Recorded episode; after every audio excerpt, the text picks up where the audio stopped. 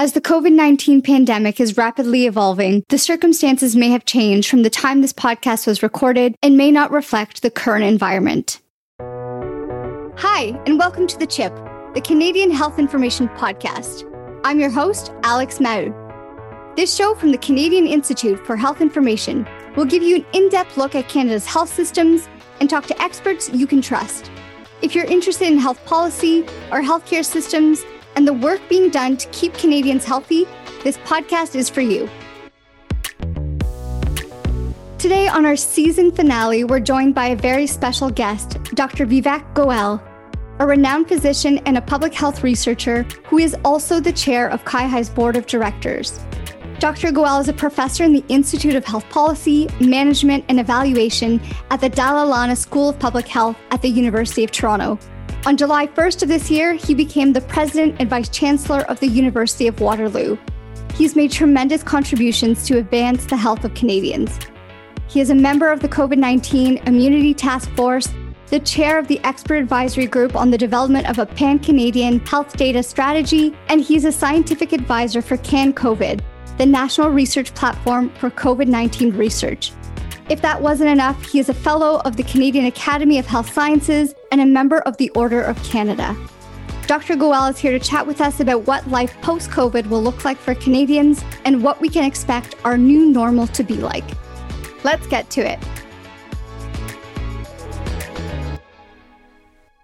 Hi, Vivek. Welcome to the chip. How are you doing? Great. How are you, Alex? I'm good, thanks. It's been a long, challenging pandemic year, there have been many changes in how we live our lives. What are some things that have surprised you? Well, there's so many things uh, that have surprised, I think, everyone. You know, I think probably the the most impressive thing is to see how resilient people actually have been, right? It's been 16, 70, whatever the right number is now, long, long months. And, uh, you know, I think back in the beginning of March 20, 20, I don't think any of us would have imagined we would spend more than a year working from home, be able to do the kinds of things that we're doing online. You know, at the university, we've delivered entire programs virtually. Mm-hmm. Um, people have moved their shopping. People have been doing their exercise classes over Zoom. So, and it's amazing to see how fast people actually did adapt to all of that. I, it's not been easy. And there've been lots of challenges and lots of impact on people's mental health. And so we have to be cognizant of that. But for me, that is certainly a, major lesson just how adaptable humans can actually be when the pressure is on. Mm-hmm. People have certainly been resilient. There have certainly been a lot of learnings in the past year and a half. From your perspective, what have been the most important lessons we've learned about Canada's health systems? So we've obviously learned a lot about the ongoing challenges that we have in many parts of the healthcare system. And two very important areas that uh, CIHI has done very significant work long term care, and more generally, how we support older adults, right? How we treat them, how we regard them. This was an issue for, for decades, right? And so it's not anything new, but the pandemic really opened it up for everyone. I think in the early days, we certainly saw the impact on, on long term care. And unfortunately, in many parts of the country, we saw it again in the second wave, even though there was mm-hmm. clarity on what needed to be done. And the second big area is around the important contribution of the social determinants of health. And again, with the pandemic, there were people, I think, very early on who started to talk about the communities that were being impacted and so on. But it took a little bit of while and took the data being generated to really demonstrate the impact of housing, occupation, ethnicity, and the intersection of those factors into the people that were least protected, mm-hmm. were not able to safely work from home, and so we have seen the impact that has on health and on our healthcare system. We also saw the impact that the public health measures, the restrictions also had on many of the same populations. And with all of these things, we've also seen the importance of really good, timely data to inform decision making. Mm-hmm. Well, you're leading me to my next question, which is one of the things I think COVID has highlighted is the importance and the power of data. And in a time where information is constantly evolving and changing and being updated, there's an obvious need for timely data that people can trust. What has the pandemic taught us about Canada's health analytics and data tracking? So, we clearly have some great systems in place for tracking health data, but we also know we have challenges, right? In particular, we have challenges in the timeliness of the data that we have, and we have challenges in the coverage across the country. Mm-hmm. And, and with COVID, very early on, it became clear that at a national level, we did not have timely, complete data on COVID cases. And if we wanted to drill into things like symptom history or place of an outbreak, the employment of someone who's infected. That data had been and continues to be across the country challenging to have. There's challenges with collecting that data to begin with, right? You have to go and talk with people to find out what their occupation is. And if public health is being overwhelmed, there's challenges, but there's challenges with how it gets coded, whether it gets coded consistently across the jurisdictions or even across different health units or health departments and then there's challenges with getting it transmitted. So uh, while you know we have some good information, uh, we were able to have, for example, some pretty good reporting on mortality in long-term care. I think CIHI's report on that came out in June of 2020, right? And so, as I said earlier, we had some good information about that that may not have been acted on as we got to the second wave. But we also have challenges in a lot of other areas in terms of being able to have timely data. Mm-hmm, absolutely. We know that data can help inform decision makers. You know this more than anyone. You you are the chair of the expert advisory group on the development of a pan-Canadian health data strategy. Why does a comprehensive data strategy matter for Canadians? So, if we want to ensure that we're giving Canadians, first of all, at an individual level, the best possible health care that they could get, and also ensuring that we're protecting public health, promoting population health, and, and then enabling the kind of research, the development of new technologies and, and processes that they deserve, we need to harness the power of data. And we need to make it easier for them, first of all, to get their own data. Right now, I don't think there's anyone in Canada who can get access to their own health information in a timely way. And if they can get access to it, it involves logging into multiple different portals, right? Lab tests over here, diagnostic imaging over there, their medical records over here.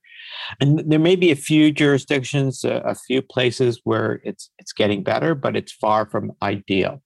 If you're a provider and you have a patient in front of you and you want to know what their imaging results from a year ago, it's not necessarily easy to get that, right?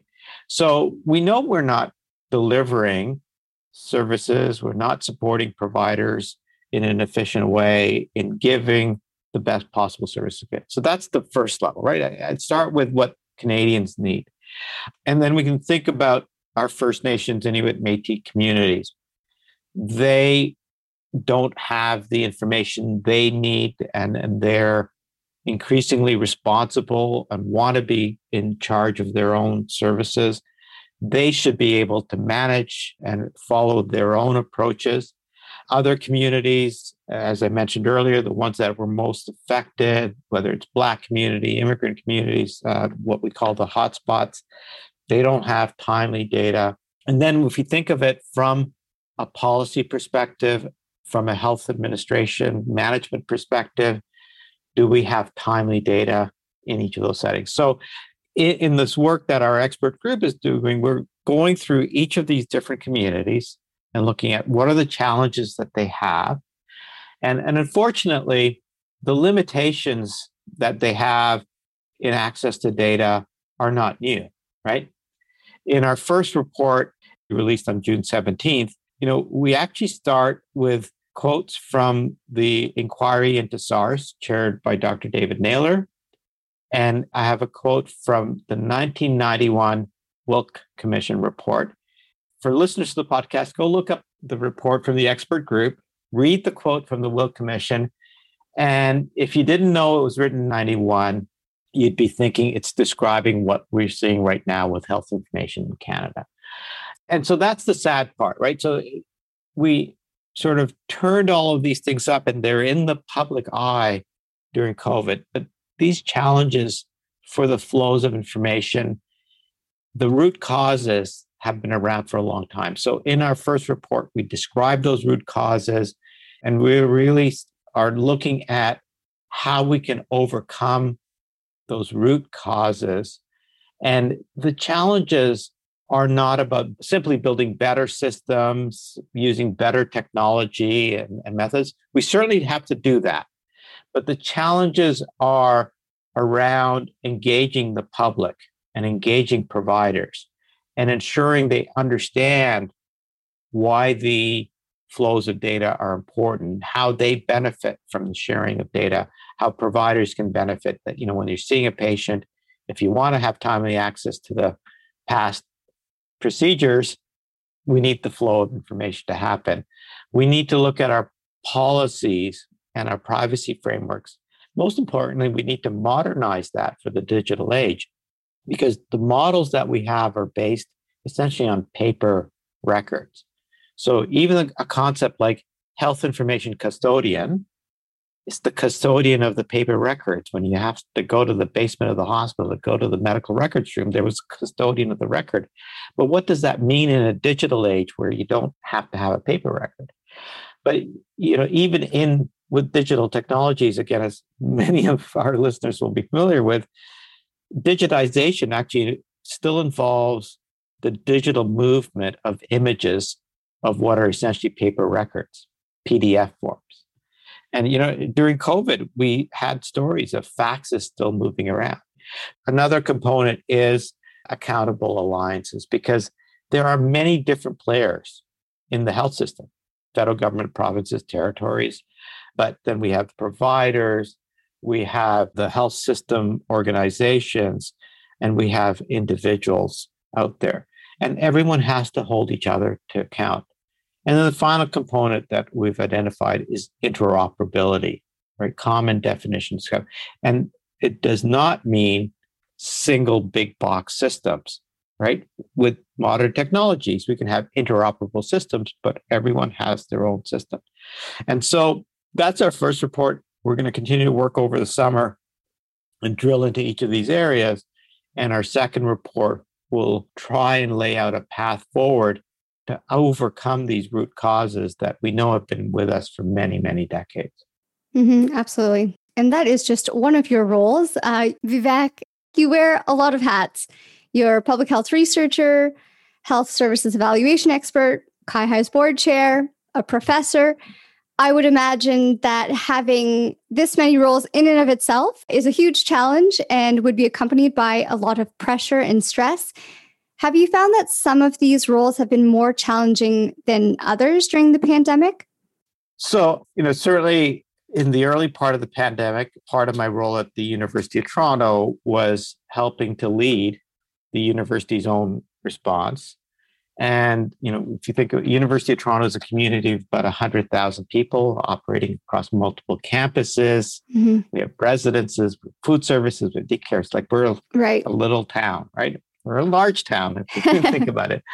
So we had to deal with everything. So that was certainly a very stressful period, as it was for many, many people. And uh, we were faced with a lot of uncertainty, rapidly evolving information.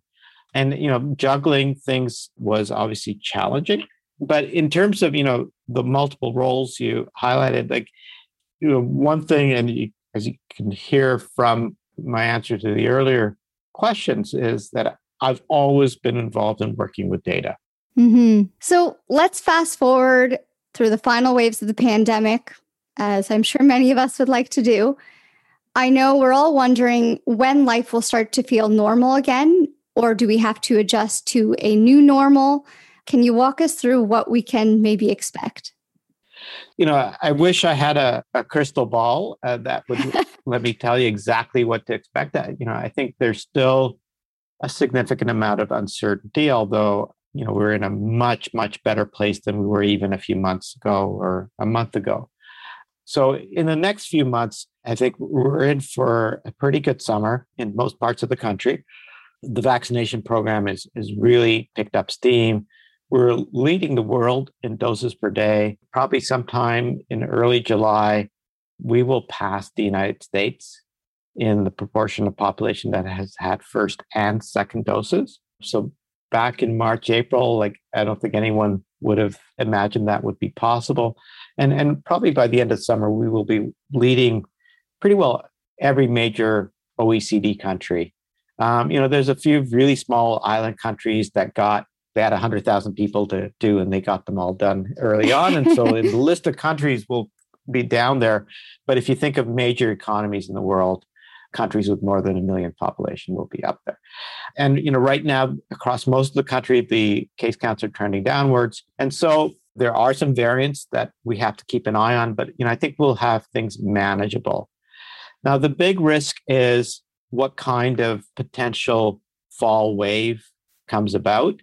Um, you know, people now, for most parts of Canada, would refer to it as a potential fourth wave. And I think the thing that uh, I would say is we have to understand there is going to be a fourth wave of disease. Mm-hmm. The question is when it comes and how big it is. Is it going to be something that's going to be manageable, not right. uh, cause a surge on health system capacity? We have to acknowledge that this is not going away anytime soon, and there will be places in the world that are going to have COVID uh, because the vaccination program is not rolling out uh, evenly around the world. Canada is going to be mm-hmm. leading the world, but there's going to be many parts in the world that will have not have the vaccine. So that has implications for us in terms of our ability to travel, to have family members who might be living abroad visit us. I think we will start to have travel, but there may, will probably be requirements for testing. We'll see the lifting of vaccine uh, of um, quarantine requirements for vaccinated travelers, and that will happen slowly. So we're not going back to exactly the way we were. I think it'll be a new normal, you know, I think we're going to have sporadic outbreaks, but as long as we can detect them quickly, so that means having regular surveillance testing, we have the public health capacity to do contact tracing and support people in isolation, we'll be able to manage those sporadic outbreaks that will uh, come up across the country. So, you know, the bottom line is I don't see anytime soon that it'll be completely back to normal. But I think in most parts of society, we will start to be able to go about our business. And it may take a little bit longer in some of the provinces and territories across the country, but we will see the lifting of social distancing requirements, the lifting of mask requirements start to happen. Mm-hmm. You've already spoken to a few of these, but I'm hoping to get to your quick rapid fire thoughts on a few specific elements of society and how you might envision those changing post COVID. Let's start with large event gatherings like sports and concerts. It's going to vary over the coming months. So, certainly in the next few months, because it's going to be done separately for every province territory. You know, we've seen now in several uh, provinces when we had more teams in the NHL playoffs. they were starting to allow vaccinated healthcare workers with masks in small numbers, you know, 10% capacity or so for the events. And I think we'll continue to see that gradually ramp up.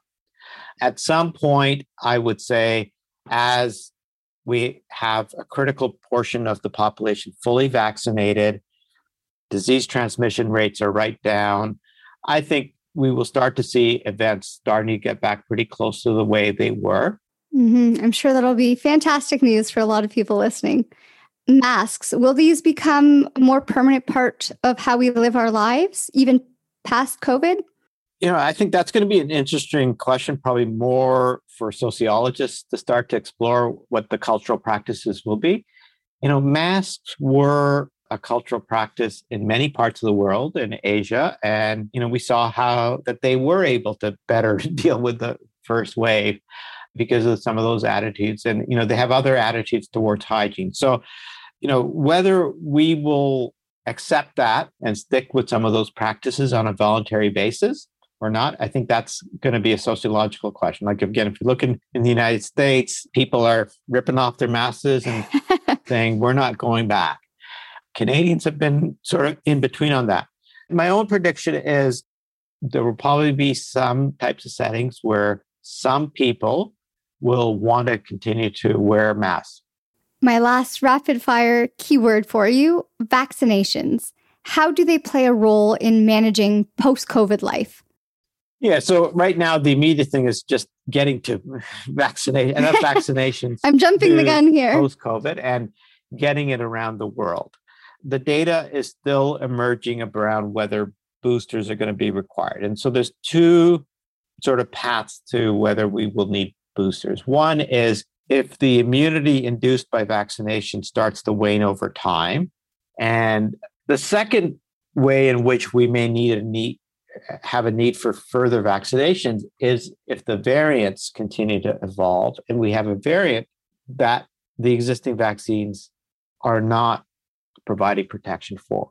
So far, all of the major variants, there is a, a good degree of protection from the vaccines. So those are going to be complex issues. And again, that goes back to it's not going away. The risk will be with us, and we're going to be living with it in a new normal sort of way. Mm-hmm. That's great insight. Many Canadians have expressed feelings of stress, anxiety about returning to a new normal, what it will look like, how to make that transition and the social expectations that undoubtedly that will take place along along with that. Do you have any advice for how to manage those concerns? You know, first of all, I think we have to acknowledge the concerns. You know, it really is about having dialogues with people understanding why they might have concerns. Maybe they have a family member that's immunocompromised. Maybe they had a family member that got COVID and they had to follow you know their hospitalization, maybe their death. People will have different reasons how COVID has affected them and have different expectations about what might happen to them as they get back out into society. And so there's not a single message to give, right? And so mm-hmm. we have to support people in acknowledging their concerns, giving them access to information, giving them access to the resources that can help them get the answers to the questions that they have. And then we have to work to ensure that they have the information and that the place that they're going to is following good practices, has engaged in uh, ensuring promoting vaccination in their employees, is practicing regular hygiene, improve their ventilation, uh, all those sorts of things. And you know, one of the things that businesses are looking to do is how can they portray that? You know, how can they present in a clear way that we're practicing all the safe practices and governments are working with businesses and employers to try to find ways to really reassure people that all those kinds of practices are being followed. Mm-hmm. That'll be incredibly important. I'd like to end on a more hopeful note. What is something you personally are looking forward to, and what's something we can all look forward to? Well, today I've got a reservation on a patio this afternoon with my wife, and we're going to get out there. It's a sunny day here in Toronto.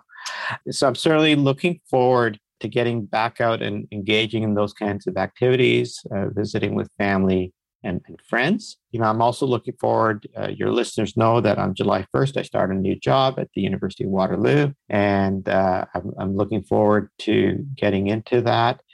You know, to just tie this back, part of why I you know, got interested in taking that is that, you know part of the vision there is to create a post-pandemic university that will look at a lot of these issues It's the Waterloo region has been a hub of manufacturing in Canada for well over a century.